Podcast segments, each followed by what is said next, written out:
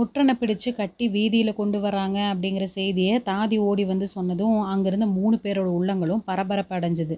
குந்தவையோட உள்ளம் அதிகமாக தத்தளிச்சுது. தேவி நாம் போய் அந்த கெட்டிக்கார ஒற்றனோட முகம் எப்படி இருக்குது அப்படின்னு பார்க்கலாமா? அப்படிங்கிற நந்தினி. குந்தவை தயக்கத்தோட நமக்கு என்ன அவனை பற்றி அப்படிங்கிறாங்க. அப்படின்னா சரி அப்படின்னு நந்தினி அசட்டையாக சொல்கிறா நான் போய் பார்த்துட்டு வரேன் அப்படின்னு கந்தன்மாறன் தட்டு தடுமாறி எழுந்திருக்கிறான். வேண்டாம் உங்களால் நடக்க முடியாது விழுந்துடுவீங்க அப்படிங்கிறா நந்தினி. குந்தவை மனசு மாற்றிக்கிட்டவங்க மாதிரி இவரோட அருமையான சிநேகிதன் எப்படி இருக்கிறான் அப்படின்னு நாமளும் பார்த்து தான் வைக்கலாமே.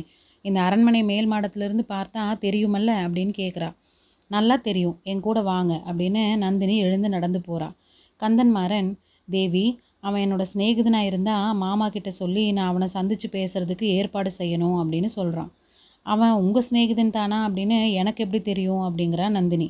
அப்படின்னா நானும் வந்தே தீருவேன் அப்படின்னு கந்தன்மாறன் தட்டு தடுமாறி நடக்கிறான். மூணு பேரும் அரண்மனை மேல் மாடத்தோட முன்முகப்புக்கு போயிடுறாங்க.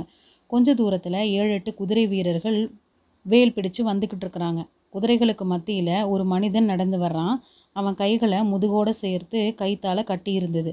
அந்த கைத்தோட இரு முனைகளை ரெண்டு பக்கத்துலேயும் வந்து குதிரை வீரர்கள் பிடிச்சிக்கிட்டு இருந்தாங்க. வீரர்களுக்கு கொஞ்ச தூரத்தில் வேடிக்கை பார்க்குற கும்பல் வந்துக்கிட்டு இருந்தது. அரண்மனை மேல் மாடத்திலிருந்து பார்த்தவங்களுக்கு குதிரைகளுக்கு நடுவில் நடந்து வர மனிதனோட முகம் முதல்ல தெரியல. ஊர்வலம் பக்கத்தில் வர வரைக்கும் மௌனமாக இருக்கிறாங்க. குந்தவையோட ஆவலும் கவலையும் ததுமிய கண்கள் நெருங்கி வந்த ஊர்வலத்தின் மீது லயித்திருந்தது. நந்தினியோ வீதியில் நடக்கிறத எட்டி பார்க்குறதும் உடனே குந்தவையோட முகத்தை பார்க்கறதுமா இருந்தா. கந்தன்மாரன் அங்கே குடிக்கொண்டிருந்த மௌனத்தை கலைக்கிறான்.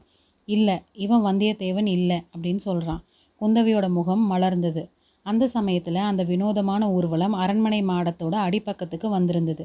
கைத்தால் கட்டி குதிரை வீரர்கள் மத்தியில் நடந்து வந்துட்டு இருந்தவன் அண்ணாந்து பார்க்குறான் வைத்தியர் மகன்தான் அது அப்படிங்கிறது குந்தவை தெரிஞ்சுக்கிறாங்க.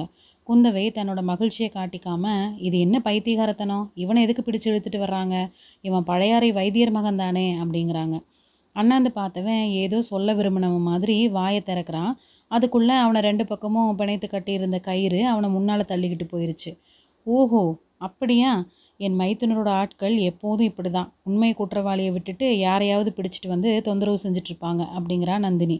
இதுக்குள்ளே கந்தன்மாறன் வந்தியத்தேவன் இவங்கக்கிட்ட அவ்வளோ லேஸில் ஆகப்பட்டுக்குவானா என்னோட சிநேகிதன் பெரிய இந்திரஜித்தாச்சே என்னையே ஏமாத்தினவன் இந்த ஆட்கள் கிட்டேயே சிக்கிக்குவான் அப்படிங்கிறான்.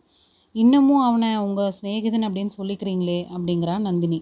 துரோகியாக போயிட்டான். ஆனாலும் என்னோட மனசில் அவன் மேலே இருக்கிற பிரியம் மாறலை அப்படிங்கிறா கந்தன்மாறன் ஒருவேளை உங்களோட அழகான சிநேகிதனை இவங்க கொன்று போட்டிருக்கலாம்.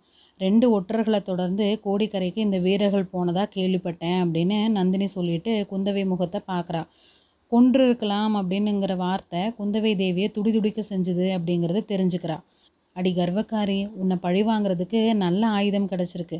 அதை முழுசாக உபயோகப்படுத்திக்காமல் போனால் நான் பழுவூர் இளையராணி இல்லை பொறு பொறு அப்படின்னு நினச்சிக்கிறா. குந்தவை தன்னோட உள்ள கலக்கத்தை கோபமாக மாற்றிக்கிட்டு ஒற்றர்களாவது ஒற்றர்கள். வெறும் அசட்டுத்தனம். வர வர இந்த கிழவர்களுக்கு அறிவு மழுங்கி போயிருச்சு. யாரை பார்த்தாலும் சந்தேகம். இந்த வைத்தியர் மகனை நான் தானே கோடிக்கரைக்கு மூலிகை கொண்டு வருவதற்காக அனுப்பியிருந்தேன். இவனை போய் எதுக்காக பிடிச்சிட்டு வந்திருக்கிறாங்க? இப்போவே போய் உங்கள் மைத்துனரை கேட்குறேன் அப்படிங்கிறா கோவமாக ஓஹோ நீங்கள் அனுப்பின ஆளா இவன்? சந்தேகம்னு சொன்னீங்களே. எனக்கு கூட இப்போ ஒரு சந்தேகம் வருது. மூலிகை கொண்டு வரதுக்கு இவனை மட்டும் அனுப்புனீங்களா? இல்லை இன்னொரு ஆளையும் சேர்த்து அனுப்புனீங்களா? அப்படிங்கிறா நந்தினி. இவன் கூட இன்னொருத்தனையும் தான் அனுப்புனேன். ரெண்டு பேரில் ஒருத்தனை இலங்கை தீவுக்கு போகிற போகும்படி சொன்னேன். ஆஹா இப்போ எனக்கு எல்லாம் புரிஞ்சிருச்சு. நான் சந்தேகப்பட்டது சரிதான் அப்படிங்கிறா நந்தினி. எனக்கு ஒன்றுமே புரியல. என்ன சந்தேகப்பட்டீங்க? என்ன நடந்திருக்குது? அப்படிங்கிறா குந்தவை. இனி சந்தேகமே இல்லை. உறுதி தான் நீங்கள் இவனோட சேர்த்து அனுப்பிய ஆள் ஏற்கனவே உங்களுக்கு தெரிஞ்சவனா? புதிய ஆளா? அப்படிங்கிறா நந்தினி. குந்தவை கொஞ்சம் தயங்கி புது மனிதனாவது பழைய மனிதனாவது காஞ்சிபுரத்துலேருந்து ஓலை கொண்டு வந்தவன். என்னோட அண்ணன்கிட்டேருந்து வந்தவன். அப்படிங்கிறா. அவனே தான் அவனே தான் அவன்தான் ஒற்றன். சக்கரவர்த்திக்கு ஓலை கொண்டு வந்ததா தான் இங்கேயும் அவன் சொன்னானா? அப்படிங்கிறா நந்தினி. என்ன காரணத்துக்காக அவனை ஒற்றன் அப்படின்னு இவங்க சந்தேகப்படுறாங்க? அப்படிங்கிறா குந்தவை. எனக்கு என்ன தெரியும்? அதெல்லாம் ஆண் பிள்ளைகளோட விஷயம். பார்க்க போனால் அந்த ஒற்றனும் சந்தேகப்படும்படியாக தான் நடந்திருக்கிறான். இல்லாட்டி ரகசியமாக இரவுக்கிறவே ஏன் தப்பி ஓடணும்? இந்த சாது மனிதருடைய முதுகில் எதுக்காக குத்திட்டு போகணும்? அப்படிங்கிறா நந்தினி. இவரோட முதுகில் அவன்தான் குத்துனா அப்படிங்கிறதையும் நான் நம்பலை. குத்தியிருந்தா இவரை மறுபடி தூக்கிட்டு போய் அந்த ஊமை வீட்டில் ஏன் சேர்த்துட்டு போகிறான் அப்படிங்கிறா. கூட இருந்து பார்த்தது மாதிரி சொல்கிறீங்களே என்னமோ அந்த ஒற்றன் மேலே உங்களுக்கு அவ்வளோ பரிவு தோணி இருக்குது. அவன்கிட்ட ஏதோ மாய சக்தி இருக்கத்தான் வேணும். இவர் கூட அவனை இன்னும் தன்னோட சிநேகிதன் அப்படின்னு சொல்லிகிட்டு இருக்கிறாரு இல்லையா? எப்படி போனால் என்ன? போன உயிர் திரும்பி வரப்போகிறதில்ல அவனை இந்த வீரர்கள் கொன்றிருந்தா அப்படிங்கிறா நந்தினி. குந்தவையோட முகத்தில் வியர்வை துளிர்க்குது. கண்கள் சிவந்து போச்சு. தொண்டை அடைச்சிக்கிட்டு வருது. நெஞ்சு படப்படன்னு அடிச்சுக்குது. அப்படியெல்லாம் நடந்திருக்காது. ஒரு நாளும் நடந்திருக்காது அப்படின்னு தனக்குள்ளேயே சொல்லிக்கிறா.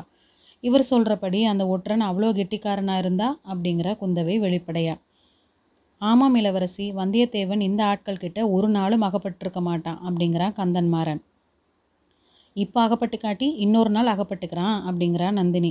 குந்தவை பல்ல கடிச்சிக்கிட்டு நாளைக்கு நடக்க போகிறது யாருக்கு தெரியும்? அப்படிங்கிறா கோவமாக அப்புறம் ஆத்திரத்தோட சக்கரவர்த்தி நோயாக படுத்தாலும் படுத்த ராஜ்யமே தலைகீழாக போயிடுச்சு மூலிகை கொண்டு வர்றதுக்குன்னு நான் அனுப்பின ஆட்களை பிடிக்கிறதுக்கு இவங்களுக்கு என்ன அதிகாரம்?